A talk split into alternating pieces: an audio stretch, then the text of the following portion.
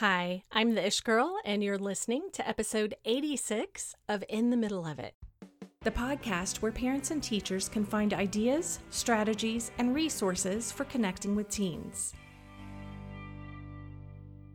Hey there, I'm Amy, also known as the Ish Girl, and I am so happy that you're with me today. Now, one of the hardest things about being a parent or a teacher is watching your teens suffer. Now, whether it's disappointment in a grade that they earned or experiencing the challenges that come with friends and relationships, it really just flat out sucks when they hurt. But here's the issue if we don't dig any further than that, we can do our teens more harm than good. And here's why. I don't know if you guys recall the Biosphere 2 experiment that happened. The first one, I think, was between 1991 and 1993.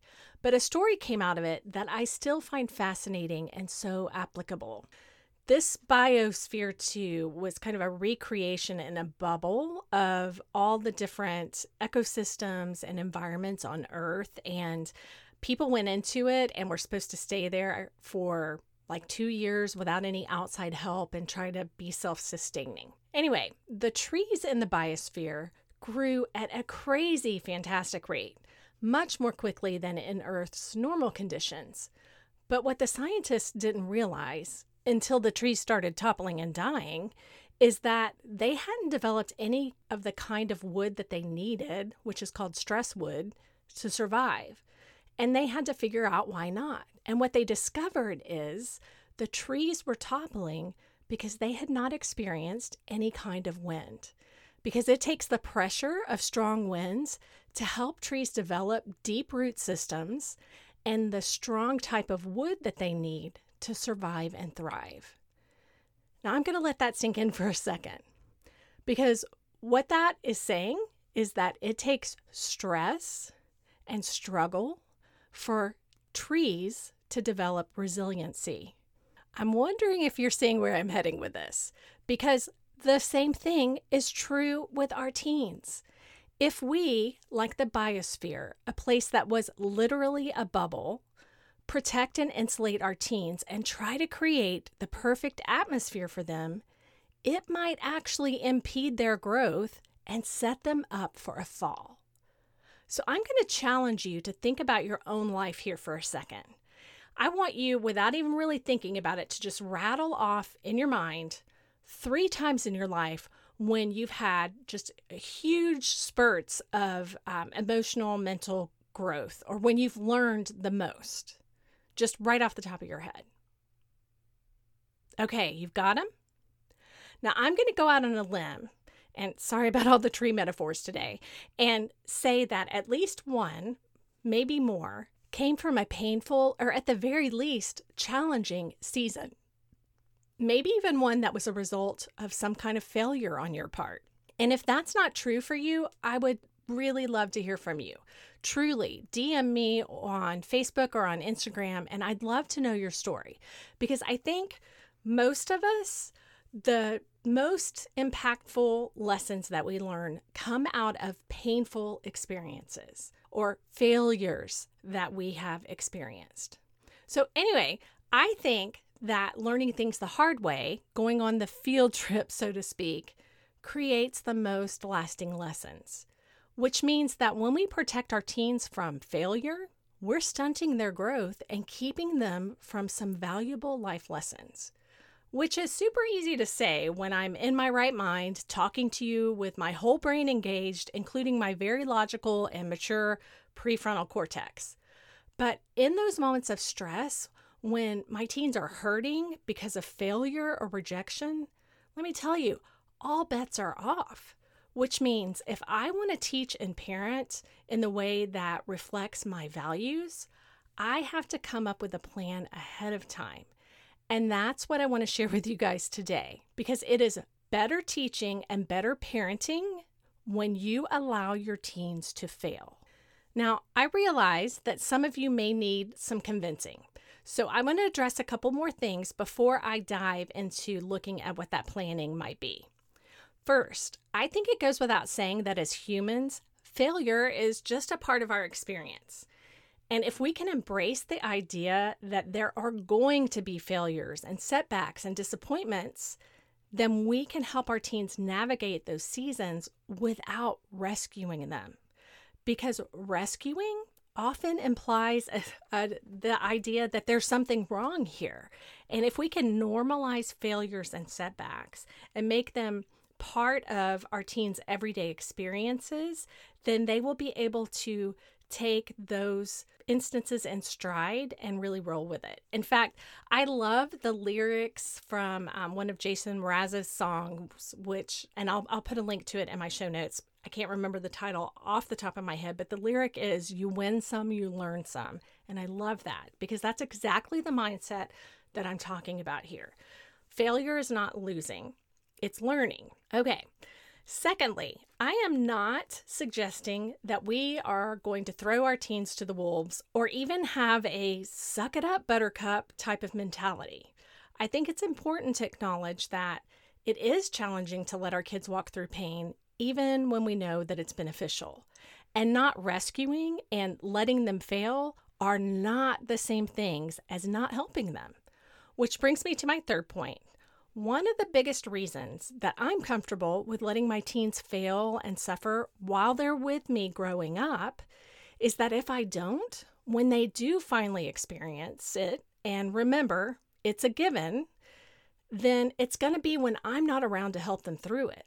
Letting them fail now means that I'm with them, pacing the sidelines as everything unfolds and coaching them through it. Plus, failing now is not going to have the same level of consequences for our teens as when they're adults. Failure now, when they're teens, is relatively low risk.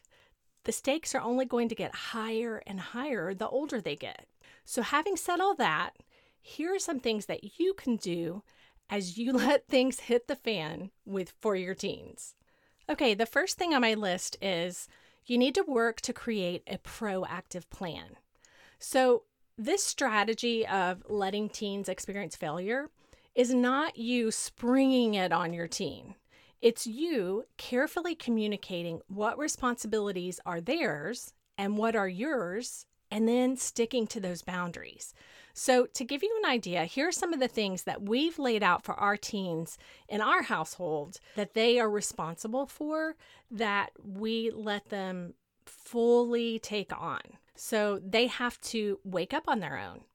They have to make their own school lunches, or they can choose to buy them from the cafeteria. And if they choose to buy, it's their responsibility to let us know when they need money added to their accounts. Um, they do their own laundry. They keep track of their own homework and assignments and extracurriculars and um, and they manage their own schedules, like setting up their study time and dividing up larger projects and things like that they have to keep Philip and I informed of anything that might impact our family schedules or anything they might need from us in a timely fashion. So we have a family calendar. Um, I'll put a link to the the one that we use in the show notes at theishgirl.com forward slash EP86. And they are responsible for recording anything like any performances they have or meetings that we need to be present for or permission slip due dates etc on there. So once you have your plan in place the next thing that you want to make sure of is that you are not jumping in to fix things. That's the next point. Don't jump in to fix things. Now you want to be there to listen to them and to empathize with with whatever they're going through and you can do that by asking open ended questions to guide them through how to handle the situation. Um, if you're looking for some of those, you can listen to the previous episode, episode 85, which is all about good open ended questions that you can use. And you can talk to them when it's not in the heat of the moment about how to advocate for themselves, especially in things like holding boundaries with friends or talking to their teachers when there's some kind of issue or conflict and you can talk to them about how to handle relationship struggles. The idea with not jumping in to fix things for them is that it doesn't mean that you're not there for them with emotional support and with um, some gentle guidance, but you are not fixing the things. You're not solving it for them. You're having them do it for themselves. Okay, the next thing with this is that you really want to build in some grace and flexibility to this strategy. So, I like to keep in mind the fact that we all make mistakes. And because of that, I like to plan for it for my kids, which means every year, every school year, we give our teens one free pass, basically, where if they've forgotten something at home, like homework or um, their lunch or a permission slip or whatever, we'll bring it to them because everybody makes mistakes, right? The other thing we do for them that is building flexibility in is we give them one mental health day a year. Because I don't know about you, I would be lost without a mental health day every year. So why do why would I think my kids don't need something similar? Now, I know that may be controversial for some educators and parents out there, but I know my teens and they're conscientious and they work really hard. And if I thought that this was something that they would take advantage of, and quite honestly, as a teen, I probably would have, um, this wouldn't be an option for them. But like I said before, even as adults, we need the occasional mental health day. So I'm okay with it. And then I would say, with this grace and flexibility, I would carefully choose when you are and when you are not going to give your teens reminders. And here's a good litmus test to ask yourself Is this characteristic of my teen? If the answer is no, then a gentle reminder might be in order for whatever it is that they're dealing with. But if the answer is yes, if this is something that they characteristically are not following through on, or you have to consistently do something for them or um, fix it for them, then it might be better to bite your tongue. Don't give the reminder, even if you can see the writing on the wall about the consequence that they're going to face, because the consequence is going to help them remember the next time to step into their responsibility. Okay, the next point for this is don't rub your hands together with an evil laugh, eagerly awaiting an opportunity to teach your teen a lesson. And here's why I'm throwing this in. I think I've actually read an author who's written several parenting books, and that's the tone that I've gotten from what he has said and shared. Like it's, you know, ha ha ha, I'm going to get you and you're going to experience this consequence and I told you and, you know, that kind of thing. That is not what I'm saying. This is not a gotcha strategy. It's about taking small steps towards independence and coaching your teens along the way. Now, having said that, if you notice that there's an area where your teen does need to grow, this can be a great way to help them along. You can set up opportunities for them to practice being charge, in charge of themselves and stick to your boundaries. Don't rescue them. Make it clear what those responsibilities are and that it's up to them to meet those responsibilities.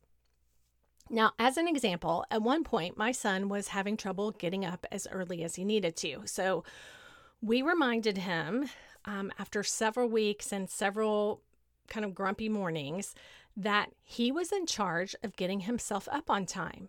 And we asked him what his plan was to make that happen because I would be walking out the door to go to my office by a certain time each day. If he wasn't ready, he would have to walk to school.